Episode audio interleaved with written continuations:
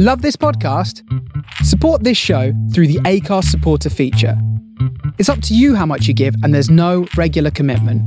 Just hit the link in the show description to support now. Hey, I'm Ryan Reynolds. Recently, I asked Mint Mobile's legal team if big wireless companies are allowed to raise prices due to inflation. They said yes. And then when I asked if raising prices technically violates those onerous two year contracts, they said, What the f are you talking about, you insane Hollywood ass? F- So to recap, we're cutting the price of Mint Unlimited from $30 a month to just $15 a month. Give it a try at mintmobile.com slash switch. $45 upfront for three months plus taxes and fees. Promo for new customers for limited time. Unlimited more than 40 gigabytes per month. Slows. Full terms at mintmobile.com.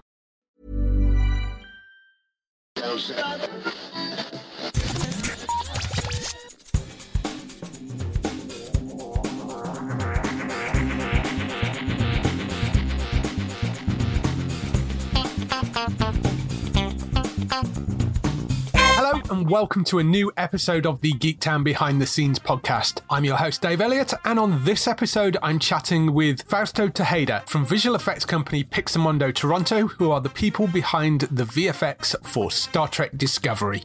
Fausto specializes in sci fi action genres in both traditional VFX and virtual production formats, most notably on the streaming series Star Trek Discovery, which is a hybrid of both. Throughout the show's four seasons, Fausto helped bring to the screen various creatures such as the Gormagander slash space whale and the tardigrade, environments such as the rocky terrains of large asteroids, and ships. His spectacular work on the final battle sequence in season 2 between Section 31, the Enterprise, and Discovery ships earned Fausto a very well deserved Emmy nomination. Fausto worked in various supervisory capacities on Discovery, including CG supervisor, on-set supervisor, and VFX supervisor.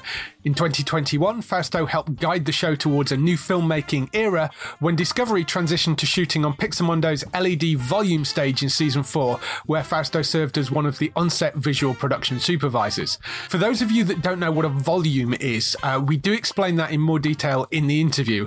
However, to give you a bit of background, it was the groundbreaking technology that was first developed by the team behind The Mandalorian to spectacular effect and has begun sweeping through the VFX industry as a brand new way of creating virtual environments and worlds, not only speeding up production but also giving actors much more to work with than they would have on a normal green screen. If you'd like to hear more behind the scenes interviews, don't forget to subscribe wherever you get your podcast by searching for Geektown Radio. This also gives you our weekly Geektown Radio podcast, which brings you all the latest TV, filming, and gaming news. You can also go to the website at geektown.co.uk for daily news stories and all the latest UK and US TV premiere dates. Here's the interview with VFX supervisor Fausto Tejeda.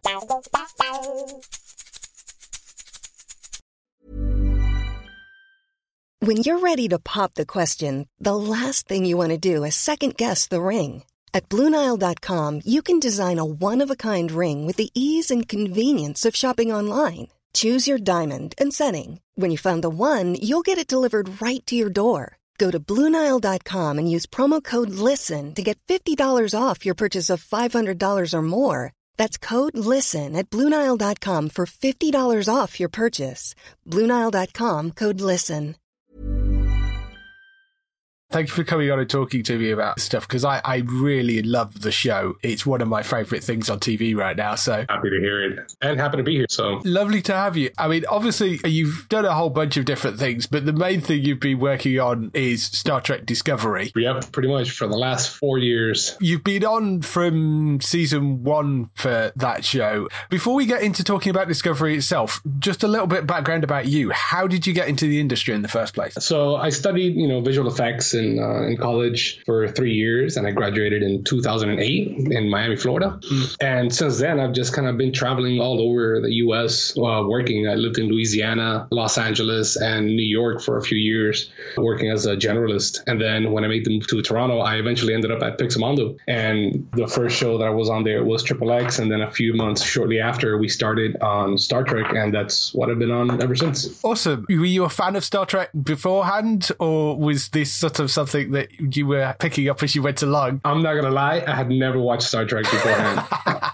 growing up, I never really had much interest in it. But uh, as soon as I started working on the show, I kind of, you know, did a little bit of backtracking and I started watching TNG and I fell in love with the franchise. Right. I mean, such great characters in that show. Yeah. Um, and then Discovery was just, you know, a, a fantastic new way of, of kind of seeing it from a modern point of view. Yeah, I mean, it, it was a really interesting thing to kind of come in. And what were the discussions like? Were you involved right at the very start with the sort of discussions about how you were going to approach the effects for it? More or less. Um, I mean, the, the VFX supervisor on the client side, Jay Z, he approached us kind of with the general scope of the show and what was needed.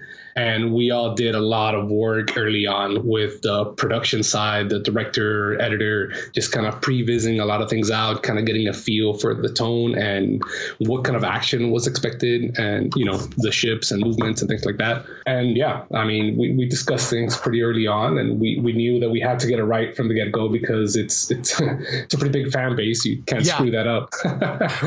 so That's one of the unique things, of course, with something like Star Trek, particularly with those first couple of seasons, because of the, the point in the timeline where it sits, because it's sort of post Enterprise, pre the original series.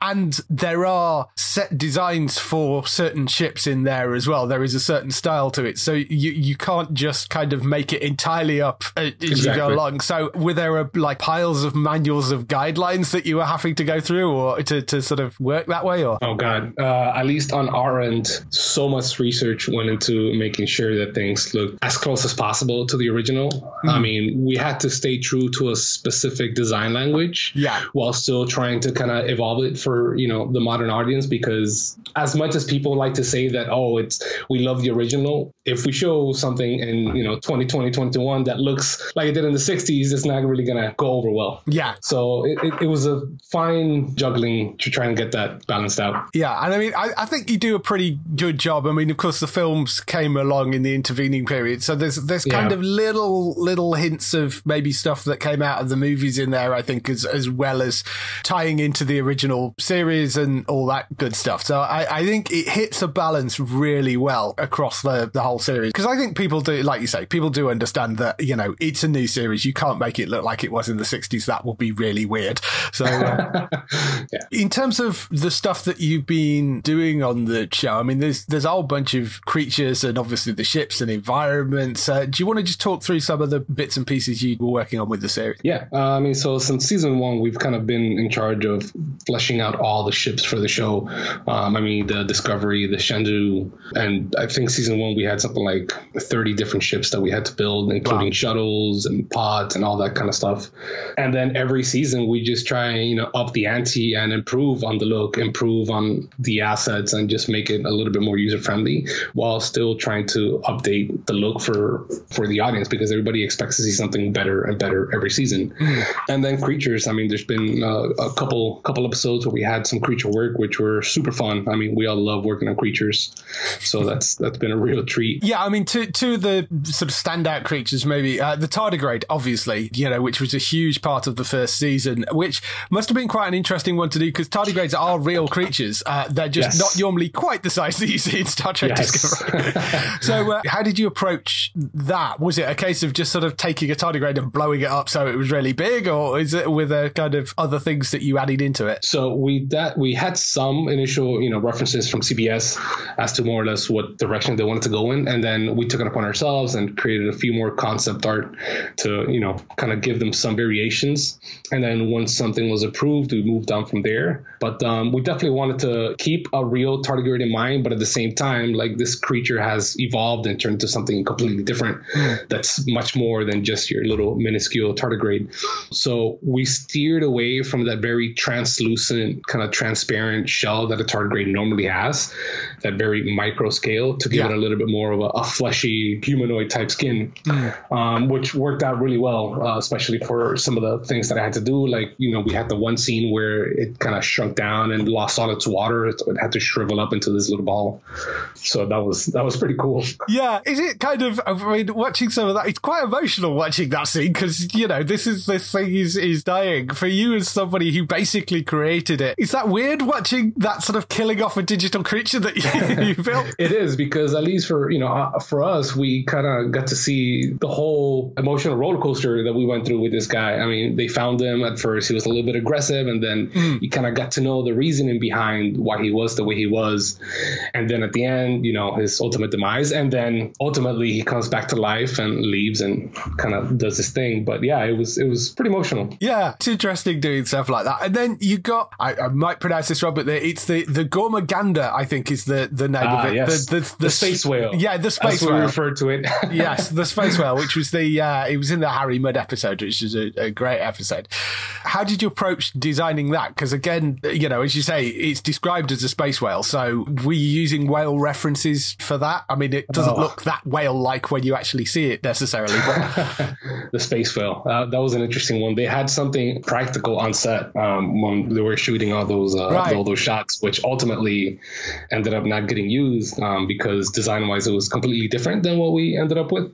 yeah, so they shot a few a few takes, and then you know once the studio side they they wanted to go in a different route, and then they left it up to us to design something new based on some concept work that they gave us. So we took that concept uh, work, we took it a little bit further, expanded on it, gave it that very flesh translucent kind of feel to the skin, and then yeah, just you know went to town on animating and you know making it do all the all the fun things you see it do with the uh, beaming in and out, going back in time, having it open up the mouth, having Harry Mudd come out from there. Yeah. those are some pretty cool scenes. yeah, no, they were. And uh, you've got that. Were there any other creatures that were in those episodes? Those are the two that particularly stood out, I think. But Yeah, I think the first two seasons, those are the main ones that we did. I mean, you know, Star Trek, there isn't as much creatures work as we would love, but um, yeah. Yeah. The other things, of course, are uh, just straight up environments as well. Which I mean, there's there's a great thing about Star Trek because you go to different planets. You've got a whole range of environments to be able to do for that. Any particular favourites out of that? Oh, yes. Uh, my personal favorite was the intro to season two in episode one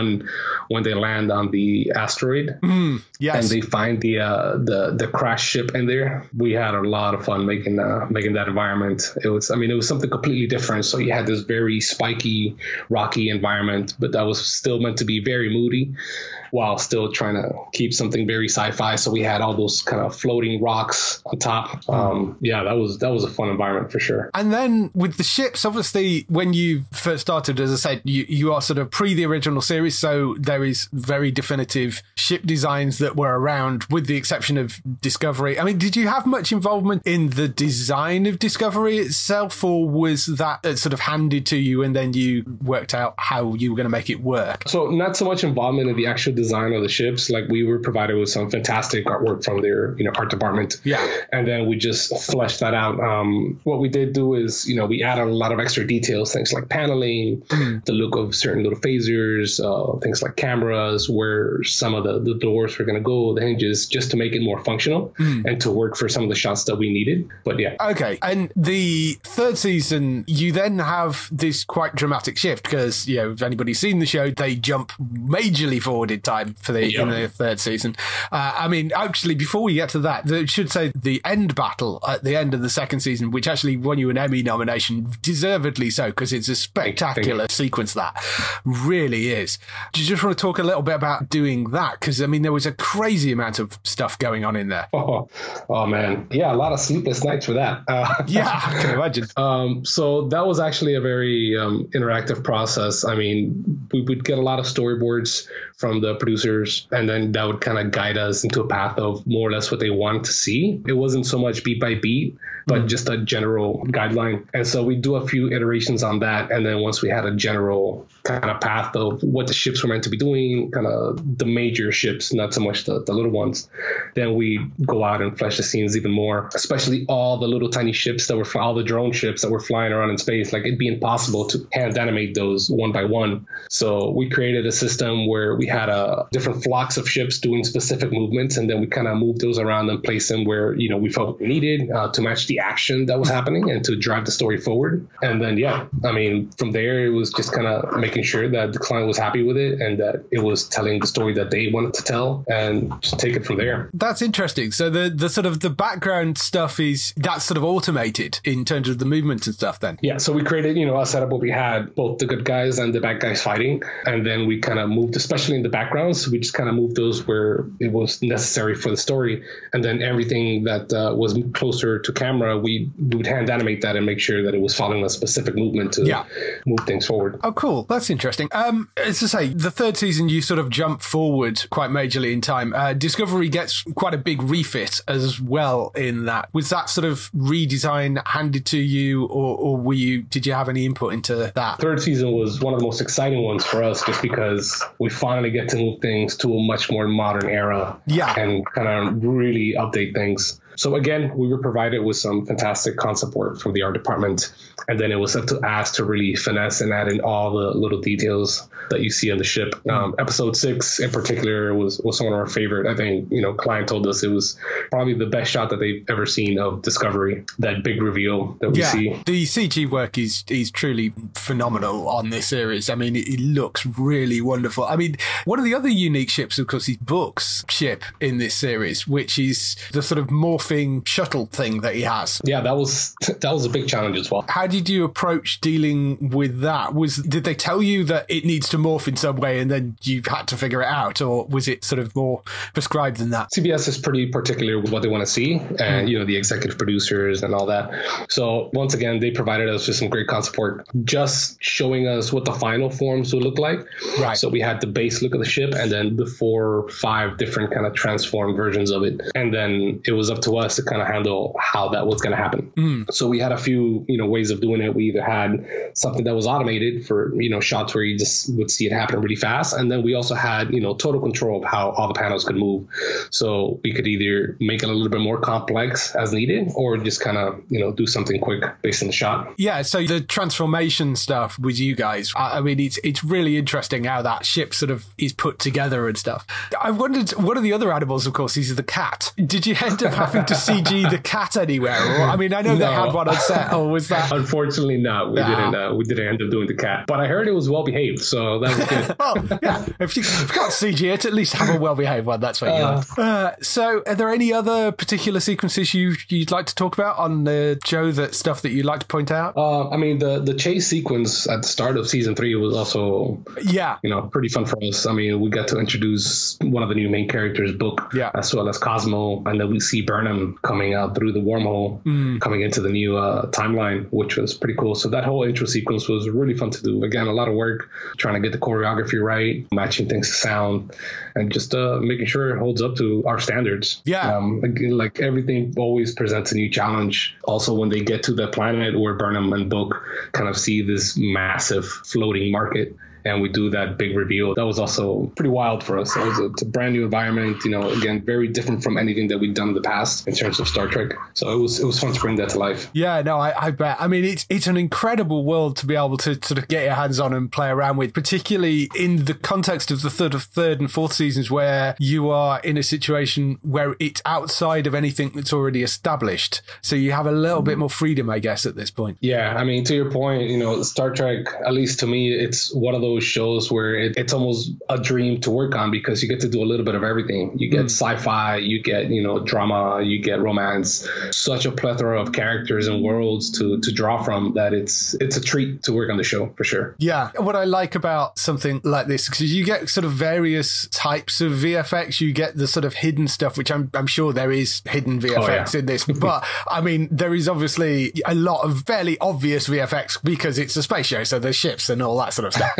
what are the sort of more interesting, maybe hidden stuff that you had to do in the show? Oh wow! On season one, that whole uh, sarcophagus ship, the roof. Every time we'd see the roof on that, it was all a VFX extension. Um, just because, obviously, on set, you know, we had to take out the lights and the scaffolding and things like that. So all that was always a set extension. Every time we're in the shuttle bay, ninety percent of it is it's a set extension. Yeah. Um, and then we're really excited for this new season and for everybody to see all the work that's been done with the with the volume. Yeah, I was going to come on to that because taking a note out of the Mandalorian's book, because the Mandalorian came up with this volume workspace. They were really probably the first show to use that Yeah. type of thing. And uh, am I right in thinking it's actually Pixomondo's volume? You know, This is yeah, this yeah. is Pixomondo's volume. We built the stage ourselves, put a lot of hard work into making sure that it meets the needs of, uh, of our clients. For people that don't know what the volume is, we've talked about it in a couple of different interviews before, but for people that haven't heard those, do you just want to explain what the volume is? So the volume is a set of LED panels built into a giant wall. Uh, depends on the size. Different stages. We're allowed to have bigger or smaller sizes. And then on that volume, we project images that come out of a Unreal, which is the a game engine. Yeah. In which we bring all our assets to, and then we track that to the actual production camera so that we get correct perspective and parallax as the camera moves.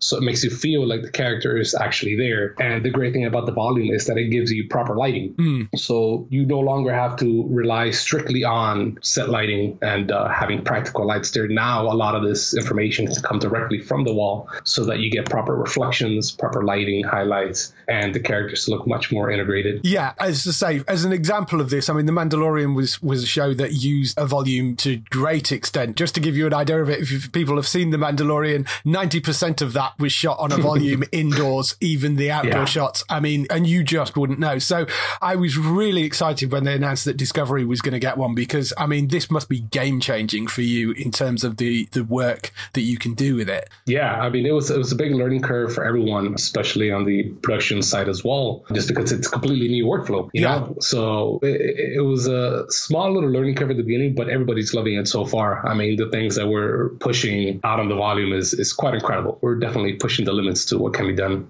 I don't want to spoil anything. Uh, Well, of course, yeah. Just be on the lookout. Yeah, so I'm guessing you were mentioning there about you know the things like the shuttle bay being a set extension. Presumably, you could now project that directly onto the volume and use that as a way of building that environment instead. Yeah. So yeah, I mean, a lot of environments that we're used to seeing, you know, on the regular are, are not going to be gonna treat it as a volume set extension. So Yeah. it's made things a lot easier for everyone. I mean, and the turnaround time on, you know, switching things like lights, time of day, rotating the set, all that kind of stuff is just it's, it's mind blowing how much faster it's getting done right now. Yeah, and I mean, the other thing, of course, is when you're trying to shoot this in the middle of a pandemic, if you're not having to take actors out of a bubble to go to some particular quarry somewhere to go and shoot a particular scene, you can do it in a volume instead. That's got to be a lot easier and a lot safer, I would have thought, right now. Oh, absolutely. I mean, the, the COVID guidelines on set have been, you know, incredible.